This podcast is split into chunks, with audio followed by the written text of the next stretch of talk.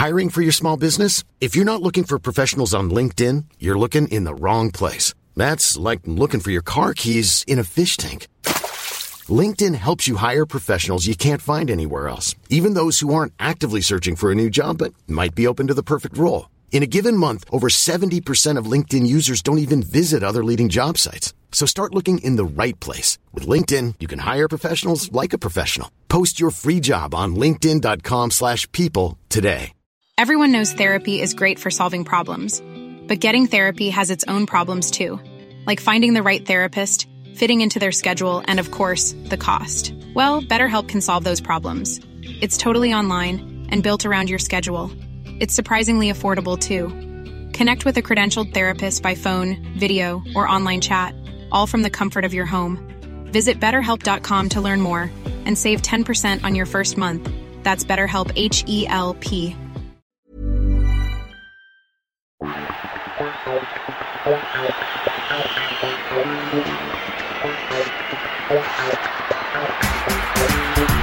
Hi, it's Ainsley Maitland-Niles here. Welcome to this edition of the Arsenal audio programme. Arsenal versus Rapid Vienna. Thursday, December the 3rd, 2020. Kickoff 8 pm. The contents. The manager, Mikel Arteta. The captain, Pierre-Emerick Aubameyang. Voice of Arsenal. Match action, Molde FK versus Arsenal. Arsenal Academy. Player questionnaire. Arsenal history. Arsenal women. My story. Visitors Rapid Vienna. Arsenal pre-season in Austria. Match action. Arsenal versus Wolverhampton Wanderers. And teams.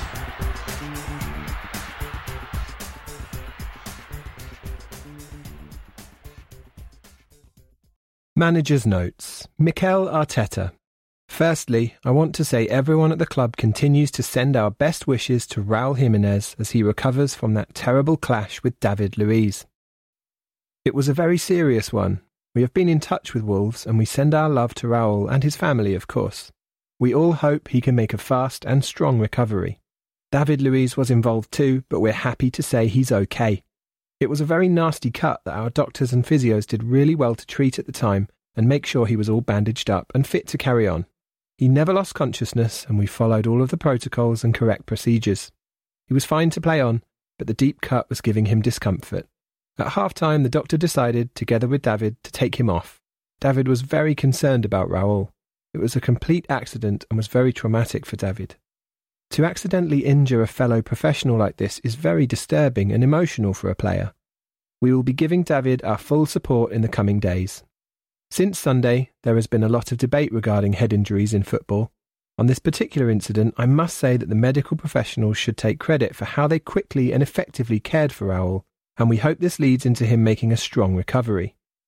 Regarding David, the paramount consideration for our doctor Gary O'Driscoll and his staff is always the welfare of the players. Gary is deeply involved in the research and treatment of head injuries, and before working with Arsenal, spent many years working in elite rugby. All of the protocols were followed with David.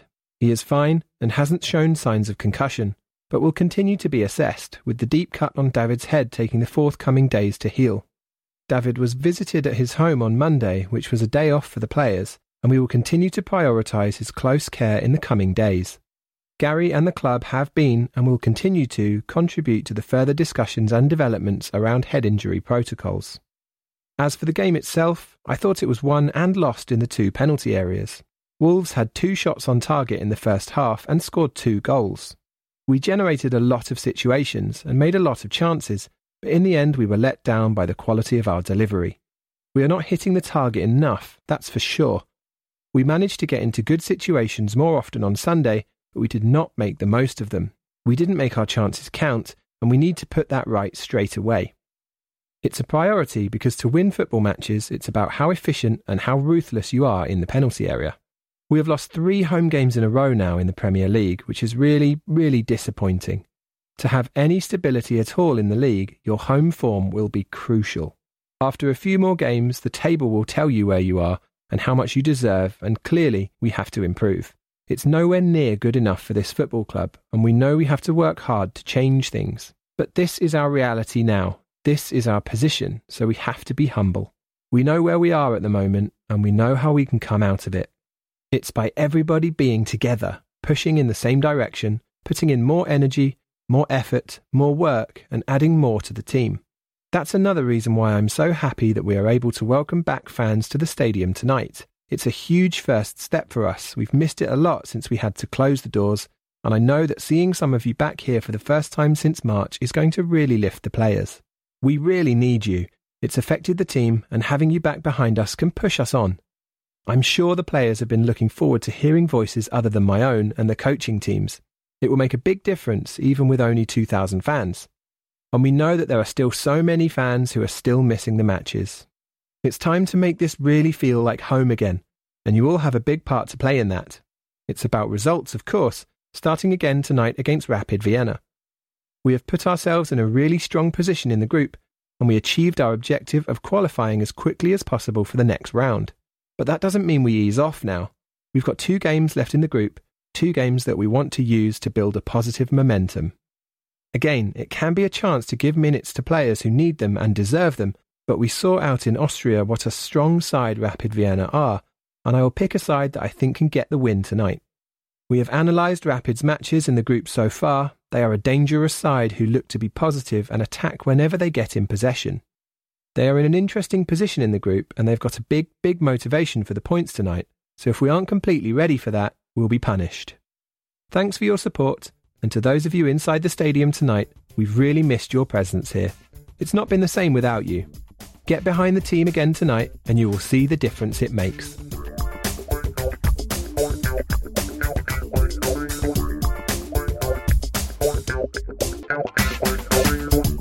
Captain's Notes Pierre-Emerick Aubameyang it's so great that we will see some of you back in the stadium with us tonight, even if it's only 2,000 at the moment. We wish it could be more. It's been a long journey for everyone to get to where we are now and are able to welcome back some fans at last. It seems so, so long ago when we played West Ham here in front of a full stadium. A lot has happened since then.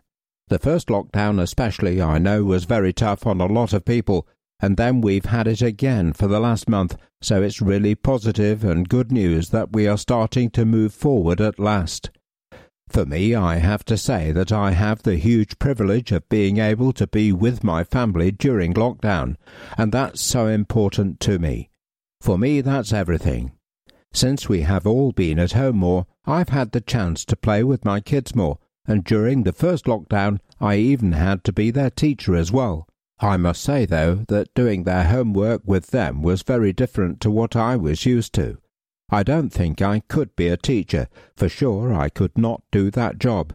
Maybe I can teach about football, but not school work. Everything is different now, and I'm sure for the fans inside the stadium tonight there will be a lot of changes from what you are used to when you come to the Emirates. But hopefully this all works well for everyone because we need the fans. Myself, the team, every single player, we all need fans at the games. Myself, when I'm playing, I think about it all the time. When you watch games on the video, you realize how much we need that again. Especially at the moment, we need that extra energy you can bring us. Everyone is going to be happy to see the fans again, and for sure, everyone will try to give more on the pitch. Sometimes late in games as well, you really need the fans there with you, and we can't wait for it. And when this game is done, another thing I can't wait for is the derby on Sunday. I think this is the game that we have to make into a turning point for us this season. There's nothing better than this game to give you that opportunity to turn things around. We have to understand that if we can win this game, then everyone will change their mindset.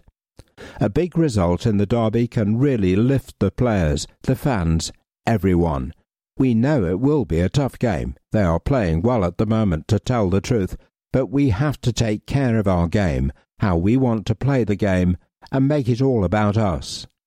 We are waiting for this game. We need to give everything to get the win and change our situation. Because we were not happy with our performance at the weekend against Wolves, I think we showed two different faces in that match.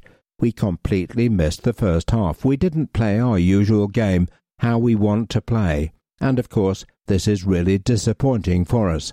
There's a lot of frustration because we know we can do a lot of things much better than we did. In the second half, we showed more that we are capable of putting the opponent in difficult situations. We created some opportunities to score goals, but in the end, we couldn't do it.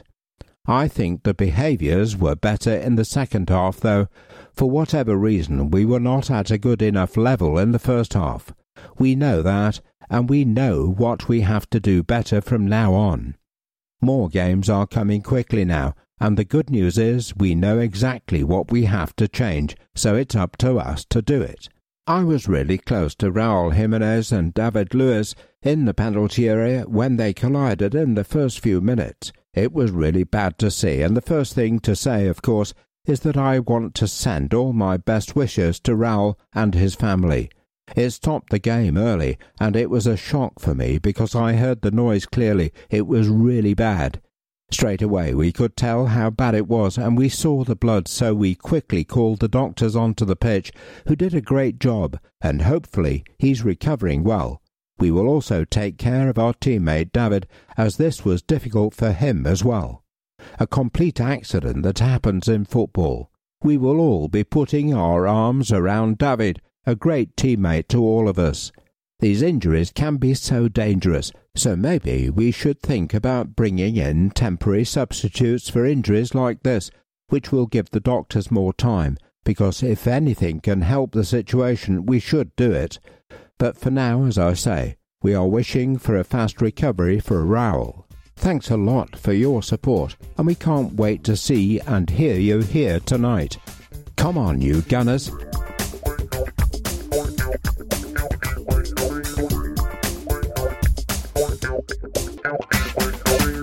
The voice of Arsenal.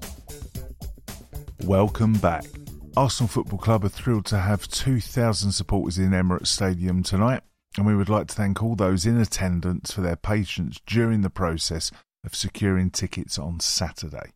We would like to commiserate with the many thousands of fans who weren't lucky enough for the first come, first served process, and we hope those eligible will have the opportunity to get to the Emirates soon. UEFA regulations stipulate that all seats are socially distanced tonight, even for fans who attend with other members of the household or their support bubble.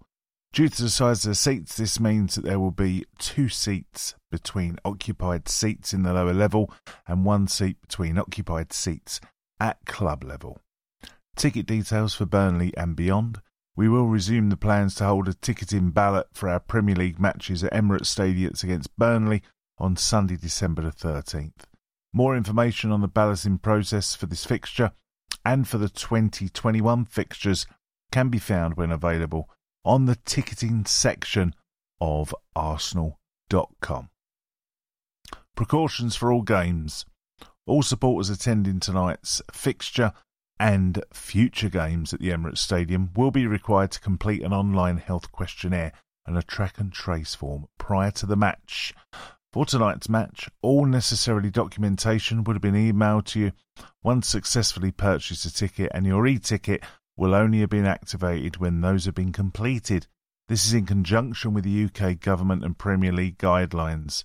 Furthermore, all fans must agree to adhere to the Code of Conduct and comply with the relevant ticketing terms and conditions.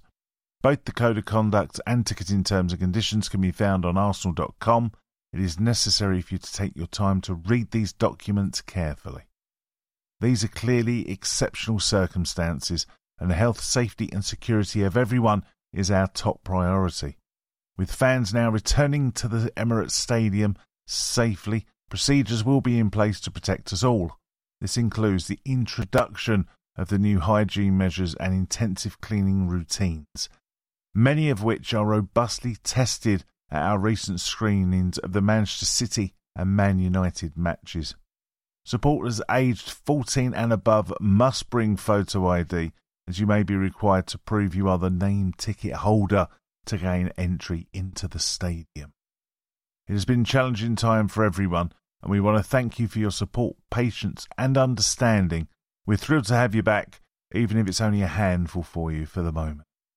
This is an important step forward, but we are continuing to work with the Premier League and the UK government to increase our attendance, which would also enable us to accommodate more fans in the Emirates Stadium and to open in ticket access for more membership groups. Until this can be done, we appreciate the disappointment that many of you will feel that you will miss out on attending games. Thanks for your patience and enjoy tonight's match. Liam Brady on Diego Maradona. The day after his death, Arsenal legend Liam Brady wrote a wonderful tribute to Maradona in the Irish Examiner. Here's an excerpt we thought you would enjoy. He was something you'd never seen before when 18 year old Maradona played against Brady's Republic of Ireland in Dublin in 1979. Just can't get the ball off him. By the time I faced him later on in the career, I knew not to get too close, just drop off, wait for support, try and crowd him out. It was a case of safety in numbers because he'd dribble anybody one on one. That night, we just about survived getting bodies around him and we finished scoreless. And crucially, I got the closest to the finest whistle, and I got the shirt of the best footballer I've ever played against.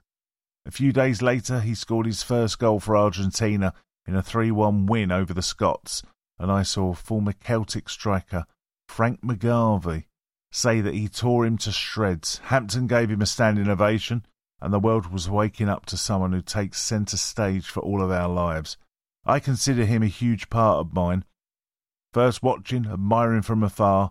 The following year, he probably played a part in my move to Juventus.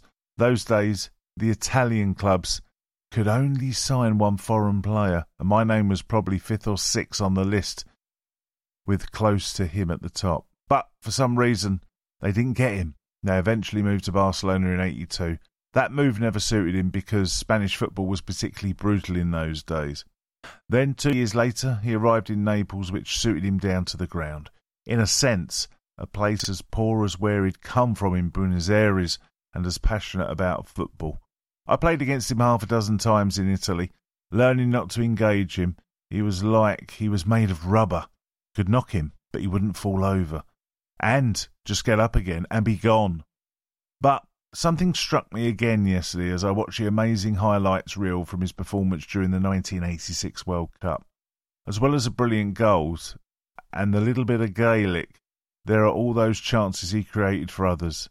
Most of them missed, but you know what you don't see after all at the misses. Maradona throwing his hands up in the air, having a go at his teammates. Up close, that's how I remember him too. I see it as a time now, prima donnas who couldn't lace Maradona's boots, making it clear their teammates aren't up to their standards. Never from him. His teammates loved him dearly. He was a great bloke to play against too. Sure, he got the reputation in England as a cheat, and he got away with that one. But I never saw him as a cheat. He never feigned injury. He never went down looking for somebody booked or sent off. He always bounced up on his feet and he was respective of his opponents. Program ITK. Macho up for a hat trick.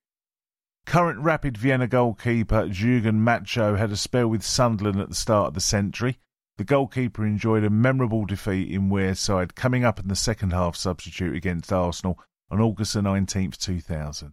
He kept a clean sheet and he watched Niall Quinn head the only goal in the game in which Patrick Vieira got sent off in the Stadium of Light. And his only other appearance against the Gunners was at Highbury in the League Cup on November the 6th, 2002. And Sunderland won again, 3 2, thanks to Kevin Kyle and Marcus Stewart, with Robert Pires and Francis Jeffers' goals in vain. Behind closed doors record Behind Closed Doors.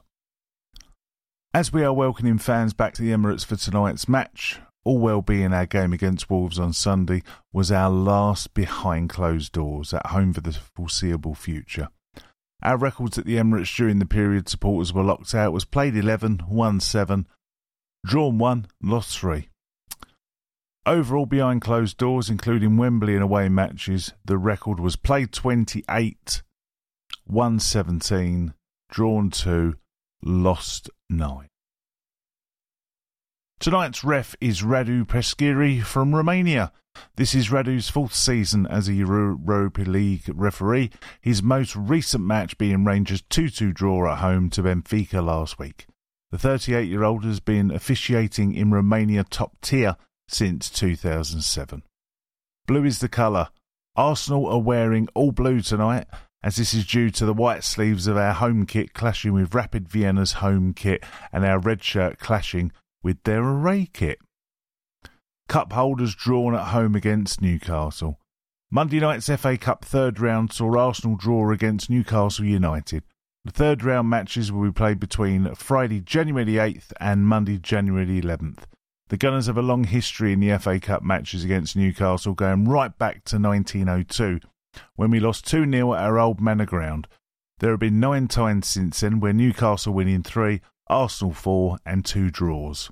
Chilean George Robledo scored for Newcastle when they beat us 1 0 in the 1952 FA Cup final, but we had our revenge 46 years later when we beat them 2 0 at Wembley.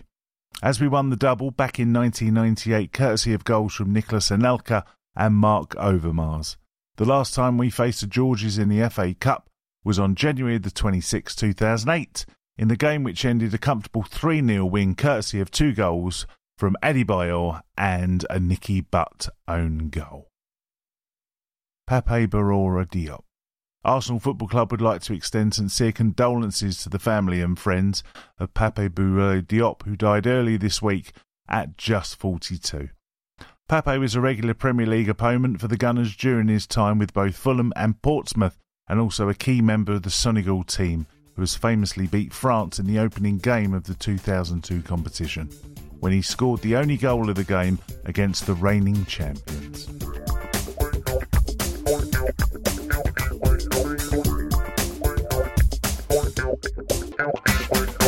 Europa League Match Day 4, 5:55 p.m. Thursday, November 26th, Aker Stadium. Molde FK nil, Arsenal 3. First half. We started brightly with Reiss Nelson and Nicolas Pepe looking full of running on the wings.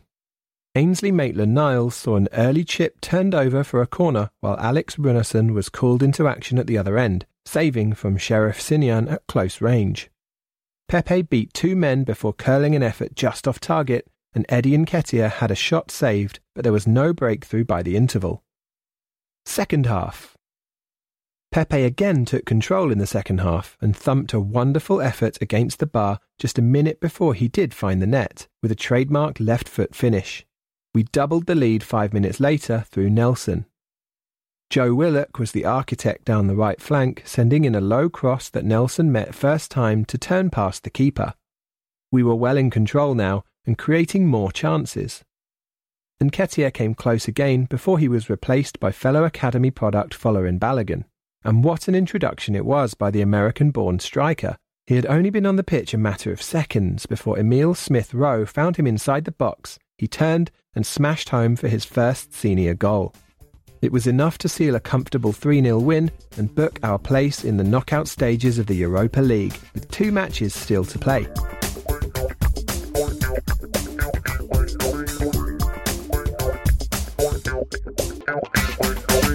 Young Gunner, Zach Awe talking to Aidan Small. Born Greenwich, 9th of January 2004. Joined Arsenal age 8. Height and weight 6 foot 4 inches and 85 kilos. Position centre back. Boots Adidas Copas. School Thomas Tallis, Blackheath. My Arsenal journey started when I joined the club as an under 8, and looking back, it's pretty crazy that I've been here for that long already. I actually started playing my football for a local Sunday league team, and after a couple of seasons, I was spotted by Crystal Palace. I joined them as an under 7 but when Arsenal came calling a year later, it was an opportunity that we just couldn't turn down. There's seven or eight of us remaining from that original intake of youngsters, and it's crazy that we're still playing together today. We've all grown up together. As a youngster, I actually joined the club as a right back, but over time I've been shifted across into central defence. I also played as a midfielder for a while, and I still enjoy playing there. But I've always been a tall and physical player so I'm a natural fit at the back. That's not at the cost of ability on the ball, though. Here at Arsenal, you're obviously expected to be comfortable in possession as a defender and willing to take risks with passes. I spent years in the academy playing the Arsenal way, and I consider myself to be a ball playing defender. I'm still only 16 years old, but I'm really grateful that I've been handed the opportunity to start week in, week out for the under 18s this season. It's given me a lot of confidence, and I think that's helped me develop on the pitch too, because I'm executing certain things with a little more belief. Ken Gillard has been really good for me. As for our performances this season, I think we have a lot more to give as a team. We didn't make the quickest of starts, bouncing between wins and losses, but I feel like we're understanding each other a lot better now and putting in some really good performances. Personally, I'm happy with my progress this season.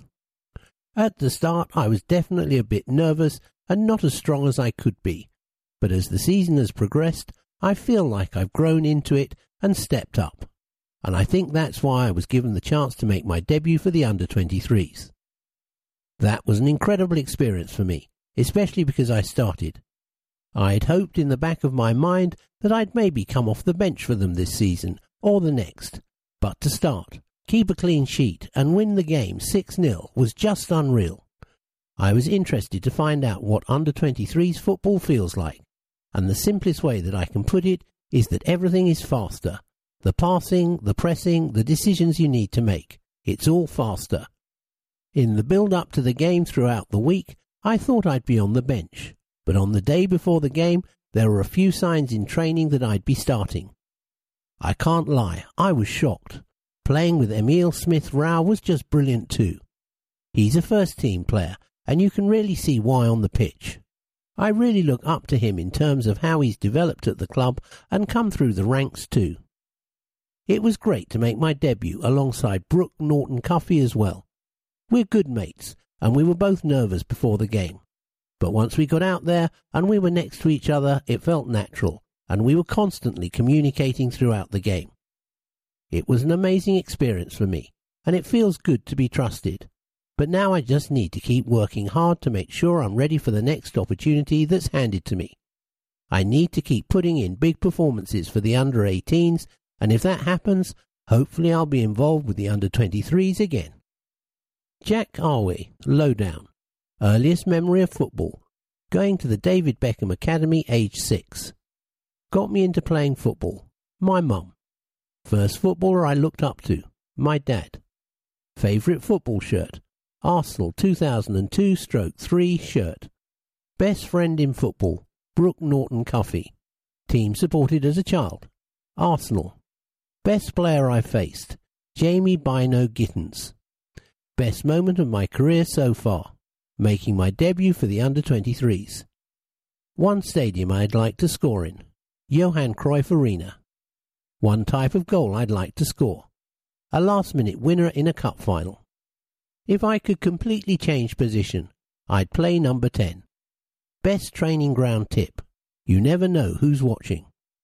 Favourite training drill, Small sided games. Ambitions for this season away from the pitch. Pass my A level in business. Biggest lesson learnt off the pitch at Arsenal. A better person makes a better player. Rate yourself. Speed 81. Shooting 60. Dribbling 75. Passing 80. Defending 84. Me, favourite footballer of all time, Patrick Vieira. If I could be any footballer past or present, Kaka. Favorite follow on Instagram, Karim Benzema. Most played Spotify artist, Meek Mill. Favorite musician right now, Brent Faiyaz. Favorite pre-match song, Meek Mill, Dreams and Nightmares. Best football attribute, my reading of the game. One thing I need on an away day, my headphones. One thing I want to do in my football career win the Champions League. If I wasn't a footballer, I would be a basketball player. First team player I look up to most David Luiz. Player who shaped my game most Sergio Ramos. Best thing about being at Arsenal, playing for my childhood club. Something not many people know about me. I have a birthmark on my left hand. Match reports. Premier League 2, Friday, November the 20th, Emirates Stadium. Arsenal 1, Smith Rowe 9, Everton nil. Arsenal under 23. Macy, Chambers, Dinzeyi 76, Sokratis, Norton Cuffy 71, Saliba, Lopez, Akinola, Smith Rowe, Aziz 46, Sirjan, Balogun, Muller. Subs not used. Okonkwo, Hutchinson.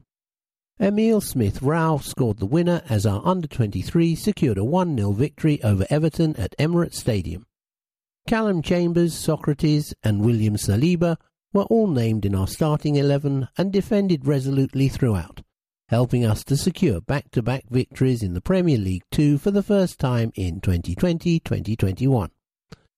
Full of confidence from our 6 0 win over Blackburn Rovers the week prior, we started strongly and opened the scoring after just nine minutes. Matt Macey played an incisive pass into our midfield and kick-started a counter-attack, before Smith Rowe applied the finishing touch to Ben Cottrell's through ball. Folarin Balogun and Nikolaj Moller are beginning to form a dangerous partnership in attack, and they continue to threaten against the Toffees, twice coming close before the break. Following the restart, Miguel Azeez was introduced from the bench and instantly posed a threat, combining with Cottrell on the edge of the area before firing wide. We continued to push on for our second of the afternoon, but were dealt a frustrating blow on the hour mark. Charging into the penalty area at pace, Balogun appeared to be brought down, but the referee thought otherwise, and he was dismissed for a second yellow card. The visitors went direct for the final 20 minutes, testing our defence with a number of searching long balls, but we stood firm to secure all three points. Under 18 Premier League South. Saturday, November 21st, London Colney. Arsenal nil, Fulham nil. Arsenal, Ejeheri, Norton Cuffy, Awe, Lang 46, Kirk, Monlouis, Bandeira, Patino, Hutchinson, Edejo, Edward 65, Taylor Hart, Plange, Flores 73. Subs not used, Mitchell, Vigar. Our under 18s returned from the international break with a nil-nil draw against Fulham in the Premier League South.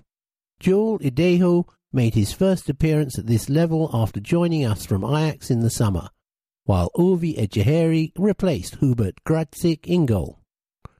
Early on, Ideho's pace and trickery won a free kick for Charlie Patino to deliver to the far post, but Zane Monlouis failed to hit the target from close range.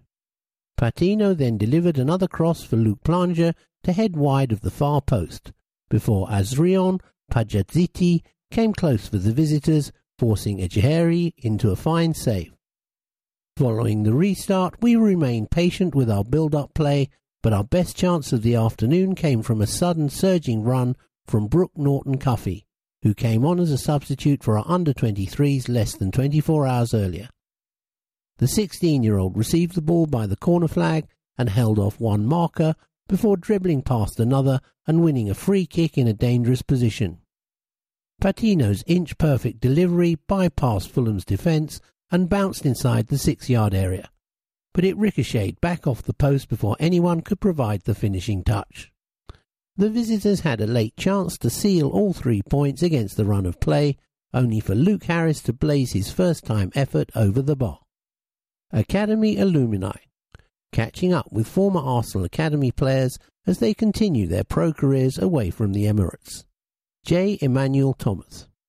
Jay Emmanuel Thomas has been on the move again, and this time he's north of the border. A supremely talented attacking midfielder when he broke through in the Arsenal Academy over a decade ago, Jay is now playing as a centre forward for Scottish Premier League side Livingston, and scored twice in their Scottish League Cup win over Airdrieonians on November the 14th. Jay was one of the stars of our 2008 FA Youth Cup success, alongside the likes of Jack Wilshere, Emmanuel Frimpong, and Luke Ayling, scoring in the first leg of the final as we effectively won the tie with a 4 1 win over Liverpool at Emirates Stadium. He went on to score 13 goals in 13 games for the under 23s, with six assists, but couldn't quite make the step to first team level, though he did make six appearances for Arsene Wenger's team, including substitute appearances in both the Premier League and Champions League against Chelsea and Shakhtar Donetsk respectively. After loan spells at Blackburn, Doncaster and Cardiff, he left Arsenal permanently in the summer of 2011 for Ipswich Town in the Championship in a £1 million deal. He played 76 games, scoring 9 goals at Portman Road before a move to Bristol City two years later and the best spell of his career, proving a real creative threat as he scored 33 goals and made 20 assists in just 103 games. This form enticed QPR in the Championship to snap him up at the end of his contract, but things didn't work out at Loftus Road, only playing 15 times over three years, during which he was loaned out to MK Dons and Gillingham, where he bagged 11 goals in 35 games. After a couple of years' hiatus, Jay headed off on a tired venture in January 2019, joining PTT Rayong, scoring once in 12 games before joining Livingston in September this year on a one year deal, where he has two goals and three assists from his eight games. The 29 year old, who joined us at the age of eight, was an England under 17 and under 19 international. Good luck in Scotland, Jay. Academy News Smith stars for Swindon. It's safe to say that Matt Smith's making his mark at Swindon Town this season. The young midfielder came through the youth ranks at Hale End after joining the club at under 9 level. Now he's flourishing in League One after receiving his first taste of senior football. Currently on loan with the Robins, Smith has played every minute of their 2020-21 league campaign so far, cementing his place as a fan favourite after just two months at the club. Smith scored on his debut for the club in a 3-1 win over Rochdale, and his second arrived deep into stoppage time against Shrewsbury Town, salvaging a 3-3 draw. The following week he provided an assist in their 1-0 win over Bristol Rovers. Keep it up, Matt. Up next in the EFL Trophy. Our under 21s are set to face AFC Wimbledon in the last 32 of the Papa John's Trophy. Steve Bould's side were drawn as the home team, but the game will be played at Plough Lane, as per rules for the under 21 sides in the competition. The game will be played on Tuesday, December the 8th with a 6pm kickoff. What a picture! Lining up before the Europa League game in Norway when the Gunners played Molde, club photographer David Price snapped this picture. Notice anything? Yes, that's a quartet of academy graduates ready to proudly strut their stuff for the first team, which included a goal for Reiss and two assists for Joe.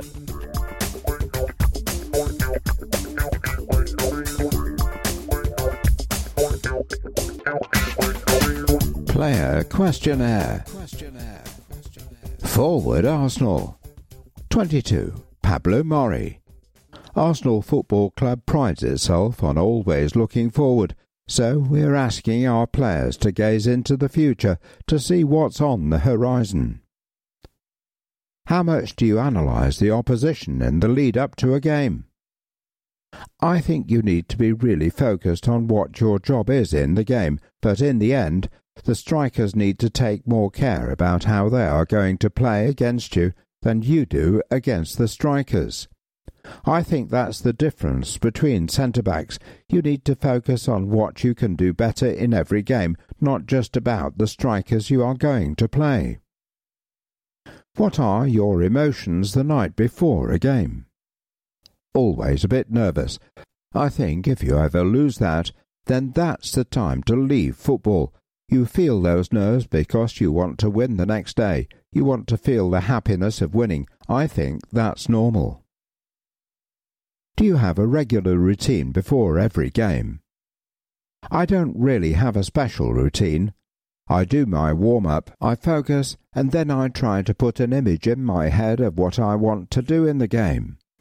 I think about where I want to keep the striker, for example, and what I'm going to do with the ball, and also what instructions the manager has given me for that game. That's what I'm thinking about before the game. Looking further ahead, what do you plan to do when you finish your career? When I finish playing, I'd like to concentrate on my investments. I have a few properties and flats that I rent, so I will manage that.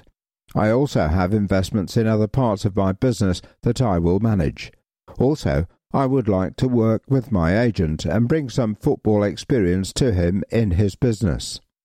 Most agents haven't played football, so they don't know well that side of the business and what happens in the dressing room. So I think I can bring that to the company, and I really like working with them anyway. It's a really good company. Are you not tempted to go into coaching? At the moment, no. It is a big job, not only for me, but for my family as well, because we have to change cities and countries a lot, and I think you do that enough as a player. So, after I finish playing, I want to be involved in football still, but not management. More of a normal life. What specific ambitions do you have in your playing career? When I was young, one of my dreams was to play in the First Division in Spain or in England. I worked a lot to be here, and now I am in the Premier League. For me, is like a dream. But I work harder now to play every game I can. I enjoy it, but I want to work harder to give my best to give everything for Arsenal and my teammates. Of course, another dream is to play for my national team. I think that dream is closer now that I play for Arsenal, and I'm going to push hard to achieve it. Away from football, what would you want to do after retiring that you cannot do now? Well, at the moment I can't go fishing. Fishing is my hobby, but I cannot do that now because we train every day and have matches at the weekend, so I don't have time. But I love it. I do it whenever I have holidays in the summer, for example. It's one hobby I cannot do too much now, but I will do a lot of it when I finish my professional career. I like going out on a boat on the sea and spending my time fishing. I love being on the ocean. What country will you live in when you finish playing? I think I will go to Spain. I have all my family there. Me and my wife were born there, so that will be our home. Are there any other countries you want to visit more when you have the chance? Yes, we love to see other countries. We loved Brazil. I only played there for six months, but it was really nice, a beautiful country. The Americas are really good to see and travel across too. In Europe, I think there are many really beautiful countries like France, UK, Germany, Italy, Greece, lots of countries to go to and enjoy. We will want to see them all. In your day to day life, are you good at planning ahead? Yes, of course, that's very important to know what you are doing every day and to have a plan for that. You have to look ahead too. After fifteen years of playing, you won't have anything. Most of the players won't have studies or qualifications, so you need to know what you want to do with your life. I have plenty of hobbies, but I will plan for them after football.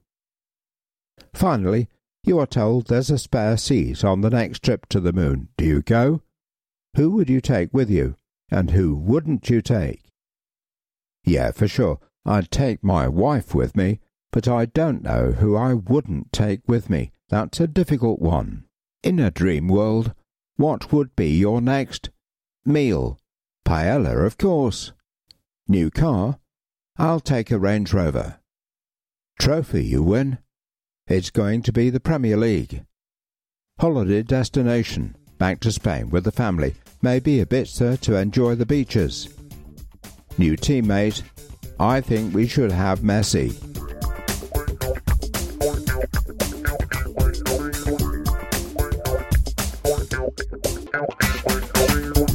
Arsenal and Austria. Football historian Jon Spurling looks at two games between Arsenal and Austrian opposition and recalls an old friend. Friendly fixture, December the 4th, 1933. Arsenal 4, Austria Vienna 2. To all intents and purposes, the Gunners hosted the Austrian national team when these two sides met. They were also labelled the Football Club of Austria by some newspapers. And it proved to be a thrilling encounter. The Austrians, coached by the hugely influential coach Hugo Meisl, had narrowly lost in the previous year to England 4 3 at Stamford Bridge Meisl had dubbed Arsenal manager Herbert Chapman as being undoubtedly a leading man in association football throughout the world. The match was staged on a Monday afternoon, and a healthy crowd of 35,000 managed to get into the game, with future Gunners boss George Allison providing radio commentary. Cliff Bastin gave Arsenal the lead from the penalty spot after 40 minutes, and just before half time, Joe Hulme fired the ball home. Two goals to the good. After the break, the Austrians showed their qualities, and the world famous forward Matthias Sindelar pulled a goal back before David Jack put Arsenal 3 1 ahead. Urchin Urchinshaw reduced the arrears once more before Bastin latched into the Alex James pass to secure Arsenal a 4 2 win. Hakeem Zerba of the English game, Meisl noted later that a celebratory dinner at the Cafe Royal, the Arsenal victory had made us feel the club's strength in Britain is greater than international strength, and added that his team needed to be more cynical for the opposition's penalty box. Meisl clearly learnt much from the encounter. His team reached the 1934 World Cup semi finals, with the English FA sticking rigidly to its stance. After attending the floodlit match in Berlin in 1930, Chapman became convinced that floodlights could revolutionise the English game as a spectator sport in years to come. And when the new West Stand was unveiled in 1932, they were fitted out with a set. Both Meisl and Chapman's influence on pre-world football cannot be underestimated. Although sadly their premature deaths, Chapman passed in 34 and Meisl in 1937, meant their plan for Europe Y Club competition more than 20 years before the European Cup was instilled meant they never lived to see it come to fruition. European Cup first round. First leg September the 18th, 1991.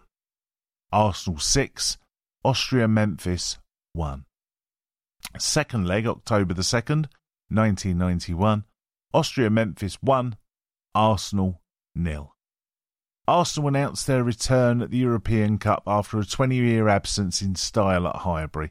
Clad in the iconic yellow and blue bruised banana away kit at home, the Gunners looked to lead with central defender Andy Linighan swivelled, shot and scored shortly before half time. In the second half, Arsenal ran riot when striker Alan Smith led the charge with a rasping shot from Paul Merson was only parried by the goalkeeper Smith. Followed up to ram the ball home and from Nigel Winterburn throw in, Kevin Campbell chested the ball down for Smith to slot home. The Gunners, although still dominant, were punished for sloppy defending midway through the second half, and Australian striker Aureus Oragras pulled a goal back with a great finish. Arsenal then pressed forward once more, and following delightful Paul Merson cross with the outside of his boot, Alan Smith got a hat trick with a diving header. From a Kevin Campbell shot which was parried away, Smith then netted his fourth, and late on, Anders Limpar seized the defensive error to race forward and slam the ball home. It was a great result, explained manager George Graham afterwards, although we'll need to be professional in the return leg. In Vienna a fortnight later, Arsenal looked rather jaded, went down 1 0, but on a 6 2 aggregate, victory was nonetheless a fine achievement. Our only Austrian. Signed in the summer of 1997 as backup for David Seaman, young Austrian Alex Manninger played a pivotal role in the Gunners secured a domestic double in the 97 98 campaign. When Seaman got injured early in the new year, Manninger seized his opportunity and he kept six consecutive clean sheets in the league in the Premiership. His highlight was a stellar display at Old Trafford. A Marc Overmars goal gave Arsenal a 1 0 victory, but Manninger kept Manchester United strikers at bay. Firstly, he blocked a shot from Sheringham, and then excelled himself by getting down low to deny Andy Cole shortly before half time, when former Gunner striker seemed to have a goal at his mercy. Later that month, he was named Premier League Manager of the Month for March, with Arsene Wenger explaining Alex's contribution was the cause in the last few weeks had been immense. His impact on Arsenal FA Cup run was also systematic and a quarter final replay at West Ham. He saved Berkovic's spot kick from the penalty shot out to help Arsenal into the semi finals. When David Seaman returned from injury, Manninger made way, although he only played in seven league games that campaign. Players officially needed to have played ten games to qualify. He was granted special dispensation on account of his contribution he made. Although he remained an Arsenal player for the next three seasons, he was unable to dislodge Seaman from the number one spot. And following the arrival of Richard Wright from Ipswich in the summer of 2001, Manninger moved on to loan to Fiorentina. His brief but extensive role in Arsenal's success in the 1998 should never be forgotten.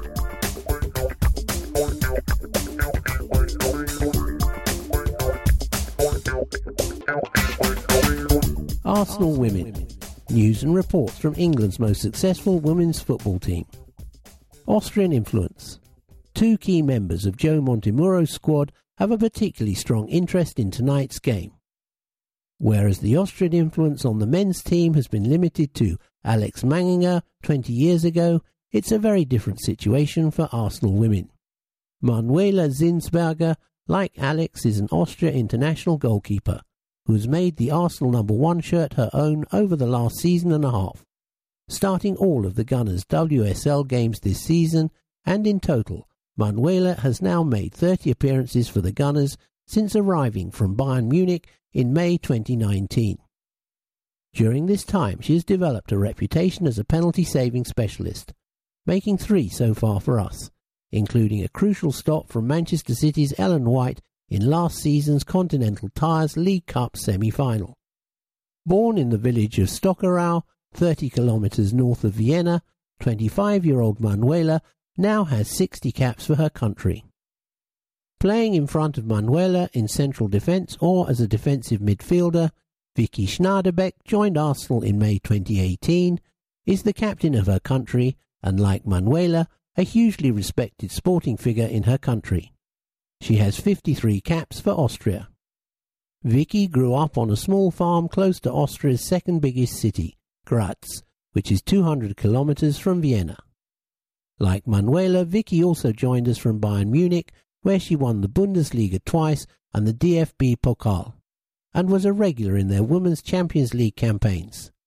Now in North London and fully fit following a 2018 stroke 19 ruined by injury, the 29 year old has formed effective centre back partnerships with both Leah Williamson and Jen Beattie and has now played 35 times for Joe Montemurro's team. Though he's still waiting to get on the score sheet despite coming close on a number of occasions. 2020 2021 fixtures September the 6th, Reading 6 1. September the 12th, West Ham United 9 1. September 26th, Tottenham, FA Cup quarter final, 4 0. October 1st, Man City, FA Cup semi final, 1 2. October 4th, Bristol City, 3 1. October 7th, Chelsea, CC, 1 4. October 11th, Brighton and Hove Albion, 5 0. October 18th, Tottenham Hotspur, 6 1. November 4th, London City Lionesses, CC 4 0. November 8th, Manchester United 0 1. November 5th, Chelsea 1 1. November 18th, Tottenham Hotspur CC 2 2. Arsenal 1 on penalties. December 6th, Birmingham City home. December 13th, Manchester City away. December 20th, Everton home. January 9th stroke 10th, Aston Villa away. January 16th stroke 17th, Reading away. January 23rd stroke 24, West Ham United home. February 6th stroke 7th, Manchester City home. February 10th, 11th or 12th, Chelsea away. March 6th stroke 7th, Birmingham City away. March 17th stroke 18th, Manchester United, home. March 27th stroke 28, Tottenham Hotspur, away. April 3rd stroke 4th, Bristol City, away. April 24th stroke 25th, Brighton and Hove Albion, home. May 1st stroke 2nd, Everton, away. May 8th stroke 9th, Aston Villa, home. Women's Super League at November 28th. Manchester United played 7, won 5, drawn 2, lost 0, 4 17 against 7, goal difference 10.17. Arsenal played 7, won 5, drawn 1, lost 1, 430 against 6, goal difference 24.16. Chelsea played 6, won 4, drawn 2, lost 0, 419 against 3, goal difference 16, points 14. Everton played 7, won 4, drawn 2, lost 1, 417 against 8, goal difference 9, points 14.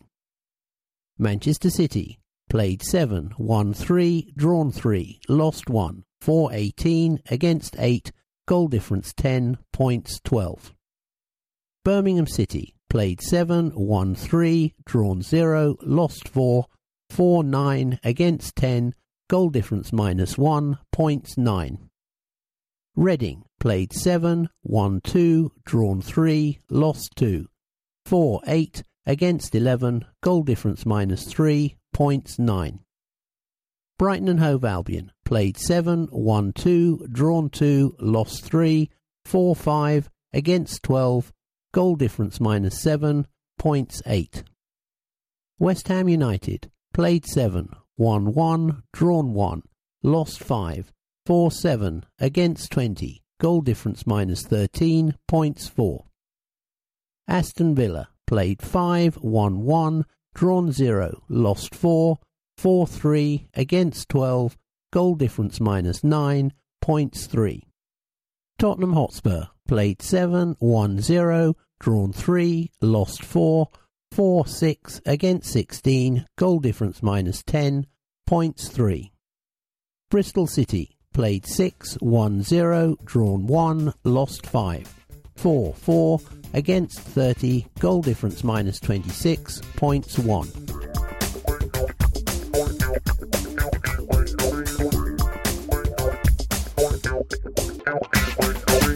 My Story, the Arsenal Foundation.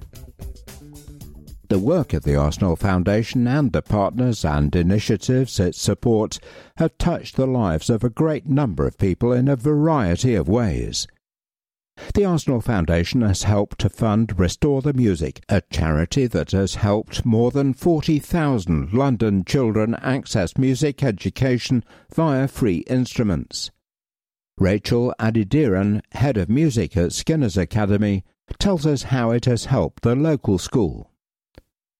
I was appointed head of music at Skinner's Academy in 2013. I'd been teaching in Derbyshire and was ready for a change which came in the form of a move to London. The Academy already had a relationship with Arsenal in the community, who connected me with Polly at Restore the Music. Polly gave me a really clear idea of how RTM might help to realise a vision for music at the Academy, and our application went from there. RTM funding allowed the music department to provide free instruments for every Year 7 student for them to learn on and take home to practice on. In a school with above average deprivation indicators, this had a huge impact we were able to buy enough instruments to create an orchestra, including strings, woodwind, brass instruments, and percussion. We also bought band instruments, including pianos, guitars, and bass, plus amps and PA equipment. We more than tripled the number of pupils learning to play instruments and attending music ensembles, orchestras, and choirs during the week. In our second year, with around 300 students learning to play instruments, we embarked on a partnership with the National Youth Orchestra of Great Britain to provide inspirational orchestral and arts administration opportunities for Skinner's students, again a direct result of RTM funding. Two students in particular stand out as representative of the impact RTM has had on the Academy. One is a young woman who didn't want to do music at all when she came to the academy in year seven, and four years later she plays both trumpet and piano and composes fabulous pieces of music full of character. A second young woman is a talented viola player, making incredible progress and currently auditioning for junior conservatoire places. Music has become a core part of Skinner's Academy, and the music department's commitment to choice, inspiration, and quality has been directly supported and impacted significantly by Restore the Music funding. Access to instruments is now equal, as it should be in all schools. We now have the resources and support to respond to individual student interest, passions, and skills in a way that was simply impossible before and is impossible for most schools. I don't follow football, although I'm from Coventry and I was five when we won the FA Cup, so I do remember the street parties and the fountains in the city centre being dyed blue. But I think it's incredible that football clubs are able to help community charities. Football has a huge capacity to create, build, and nurture loyalty, community spirit, and sportsmanship. You see it every time there's an Arsenal match on. These values are essential for cohesive communities, and funding community charities creates incredible opportunities for people that can change their lives. For more info, visit restorethemusicuk.com.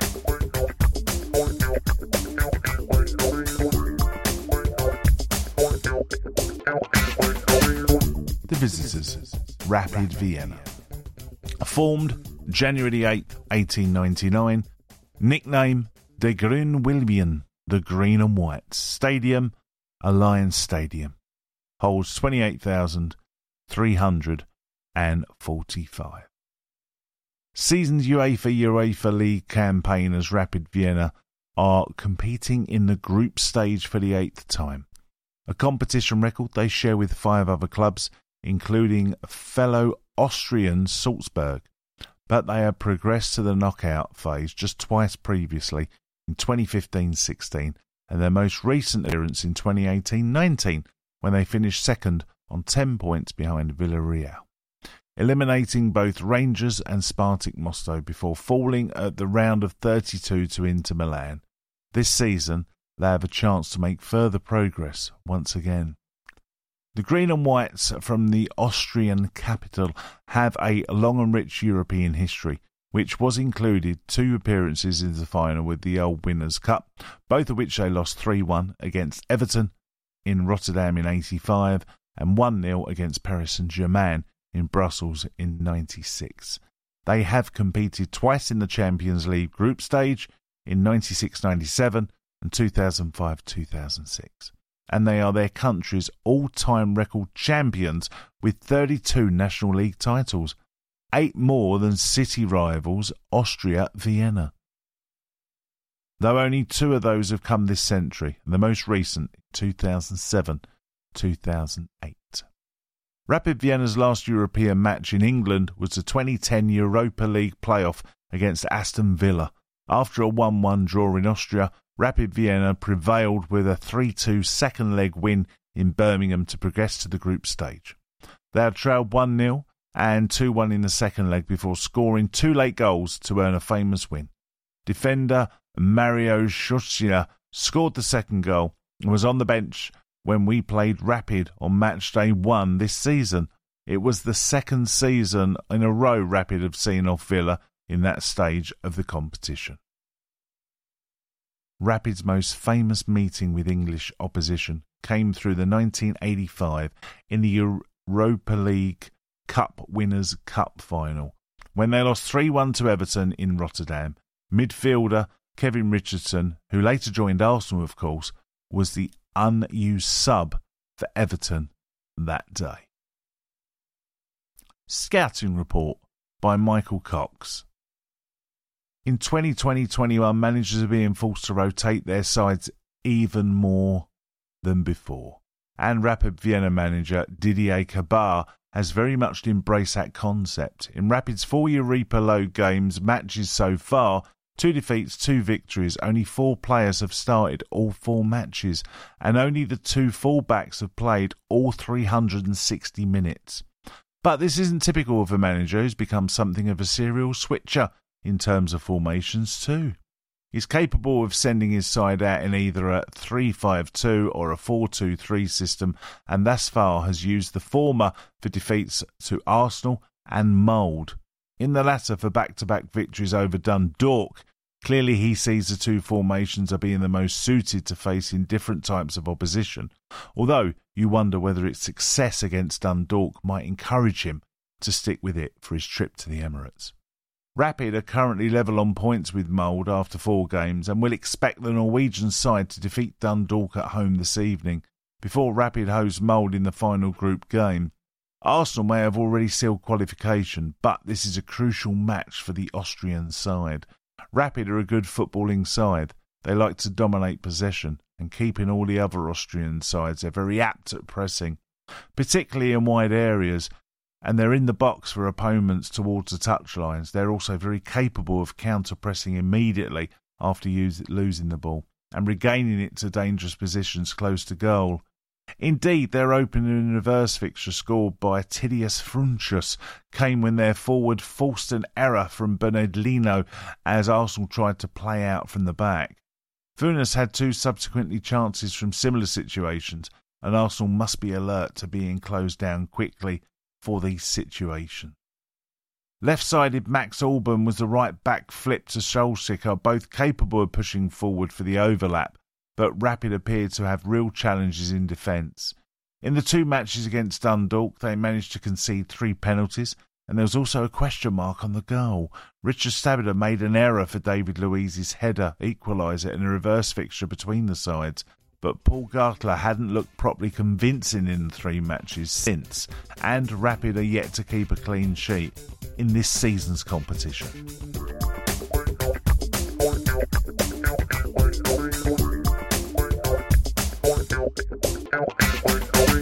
Pre-season in Austria. Escape to Austria. From 2002 to 2010 and again in 2014, Arsenal's pre-season took place in the idyllic setting of Bad Waltersdorf in southern Austria. Arsene Wenger and the first team squad would tune up for the new season with intense double sessions in an effort to reach optimum fitness for the new season, but always with plenty of ball work too. They would also play a series of friendlies against local sides to start to acquire match sharpness for the new campaign. The Austrian adventures were always enjoyed by the Gunners' staff in attendance. Our photographers were there, of course, but also a number of groups of supporters who would enjoy their summer holidays in the beautiful countryside nearby and watch their heroes on the training pitches and in matches whenever they could. There now follow explanations of the photos that are attached to this article. 1. The training base was set at altitude in the Austria countryside. 2. Aaron Ramsey and Cesc Fabregas enjoy some pre-season bonding in 2009. 3. Some strength and conditioning work for Alexander Hleb in 2005. 4. Sol Campbell leads the side out for a friendly against Besiktas in 2003. 5. Robert Pires and Thierry Henry take time out during the intensive training sessions in 2004. 6. Gael Clichy turns cameraman in 2008. 7. Robin Van Persie shares a joke with the fans in 2004. 8. Jens Lehmann at full stretch in 2004. 9. Arsene Wenger would always cycle back up the mountain to the team hotel after training sessions. 10. Dennis Bergkamp, Jose Reyes, and um, Ronald McDonald before a friendly match against Grazer AK in 2004. 11. The boss with some one-on-one coaching for Cesc Fabregas in 2004. 12. Jack Wilshere making a splash in 2014.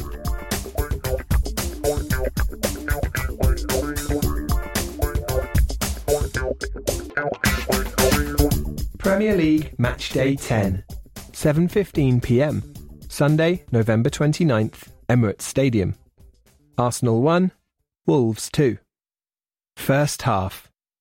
Both sides looked full of attacking intent in the opening exchanges, but their momentum was taken out of the game following a horrific clash of heads between David Luiz and Raul Jimenez as the former attacked a corner. Play was held up for 10 minutes as medics tended to both players. David Luiz was bandaged up and returned to the field, but Jimenez was stretchered off and taken straight to hospital. Understandably, it took a while for the game to get back into its flow, and when it did, the visitors took the lead through Pedro Neto. Leander Dendoncker had headed against the bar from close range, but Neto was on hand to open the scoring. Just three minutes later, we were level when Gabriel rose superbly to meet Willian's flighted cross and powerfully head home. Wolves restored their lead before the break, though, when Daniel Podence pounced on a loose ball in the box. Second half. Rob Holding replaced David Luiz at half time, who had suffered a nasty cut in the early collision. Pierre-Emerick Aubameyang created a chance for himself when he stole the ball off Rui Patricio's toes outside the area. The keeper scrambled back to push away Aubameyang's low shot, however. Substitute Reiss Nelson shot over when well placed, but despite putting the visitors under more pressure in the final 15 minutes, we fell to a third successive league defeat at home.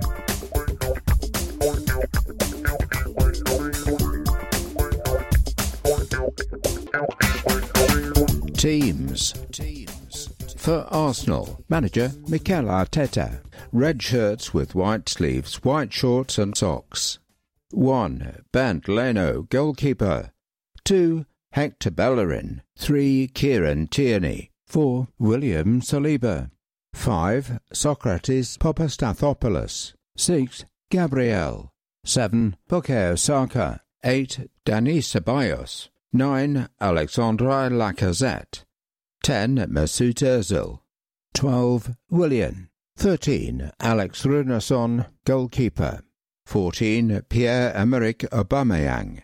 15. Ainsley Maitland-Niles. 16. Rob Holding. 17.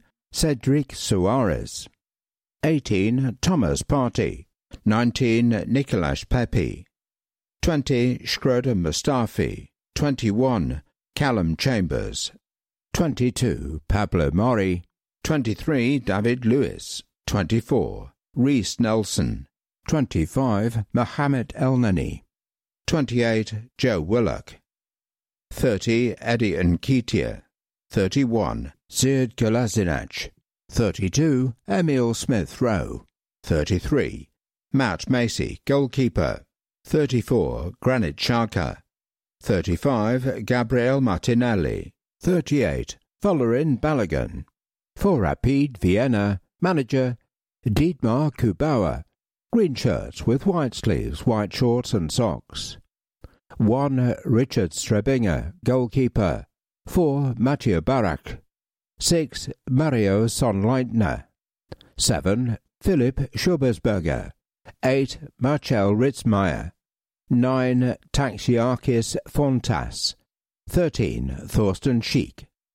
14. Sradan Grahovac. 16. Dejan Petrovic. 17. Christopher Dibon. 18. Tamas Szanto. 19. Daniela. 20. Maximilian Hofmann.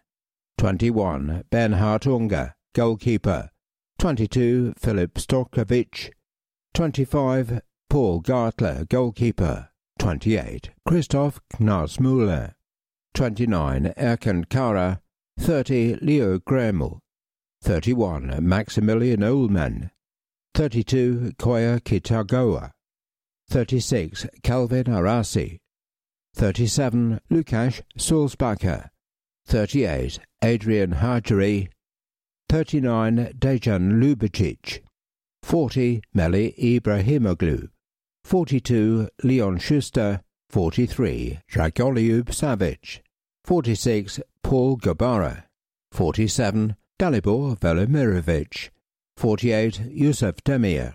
Match officials all from Romania. Referee Radu Petrescu. Assistant referees Radu Ghinguleac. Mihai Marica. Fourth official Marcel Bursan.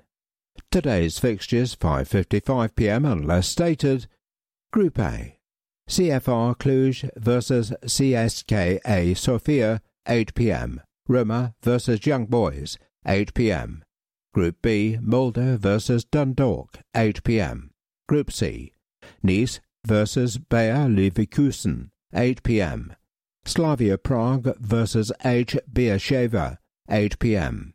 Group D Rangers versus Standard Liège, 8 p.m. Benfica versus Lech Poznan, 8 p.m. Group E.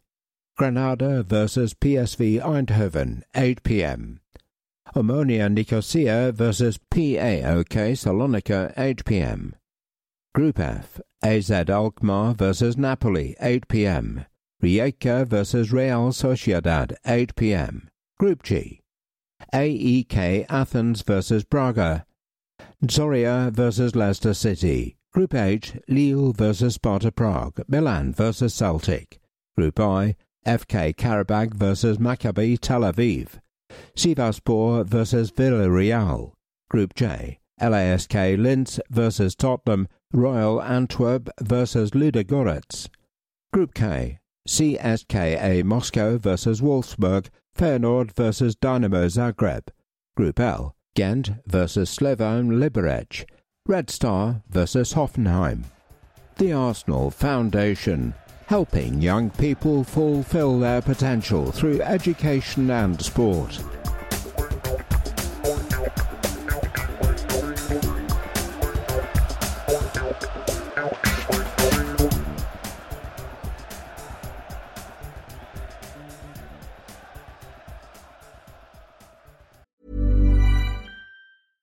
Hiring for your small business? If you're not looking for professionals on LinkedIn, you're looking in the wrong place. That's like looking for your car keys in a fish tank. LinkedIn helps you hire professionals you can't find anywhere else, even those who aren't actively searching for a new job but might be open to the perfect role. In a given month, over 70% of LinkedIn users don't even visit other leading job sites. So start looking in the right place. With LinkedIn, you can hire professionals like a professional. Post your free job on linkedin.com slash people today. Everyone knows therapy is great for solving problems, but getting therapy has its own problems too, like finding the right therapist, fitting into their schedule, and of course, the cost. Well, BetterHelp can solve those problems. It's totally online and built around your schedule. It's surprisingly affordable too. Connect with a credentialed therapist by phone, video, or online chat, all from the comfort of your home. Visit betterhelp.com to learn more and save 10% on your first month. That's BetterHelp, H E L P. Burrow is a furniture company known for timeless design and thoughtful construction and free shipping, and that extends to their outdoor collection. Their outdoor furniture is built to withstand the elements, featuring rust-proof stainless steel hardware, weather-ready teak, and quick-dry foam cushions. For Memorial Day, get 15% off your Burrow purchase at burrow.com slash ACAST and up to 25% off outdoor. That's up to 25% off outdoor furniture at burrow.com slash ACAST.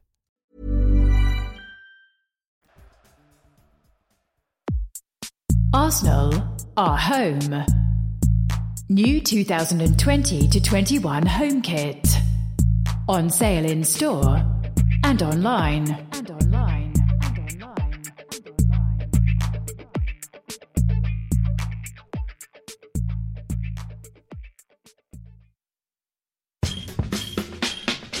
Arsenal. Ready for Arsenal. This is family. New 2021 third kit on sale in store and online. Reconnect in comfort and safety. Fly better. Our A380 is back in the skies, so let's get back to the things we've missed. Fly to your next destination with confidence, knowing that your health and safety is our top priority at every step. And we'll even give you free COVID 19 cover while you're away. Emirates, Arsenal official partner. Premier League. Arsenal. In our game, there's always room for passion. There's room for rivalry. There's room for emotion. But there is no room for racism. If you see it, report it. No room for racism. Kick it out. Tackling racism and discrimination. Download the Kick It Out app or tell a police officer or steward in the stadium.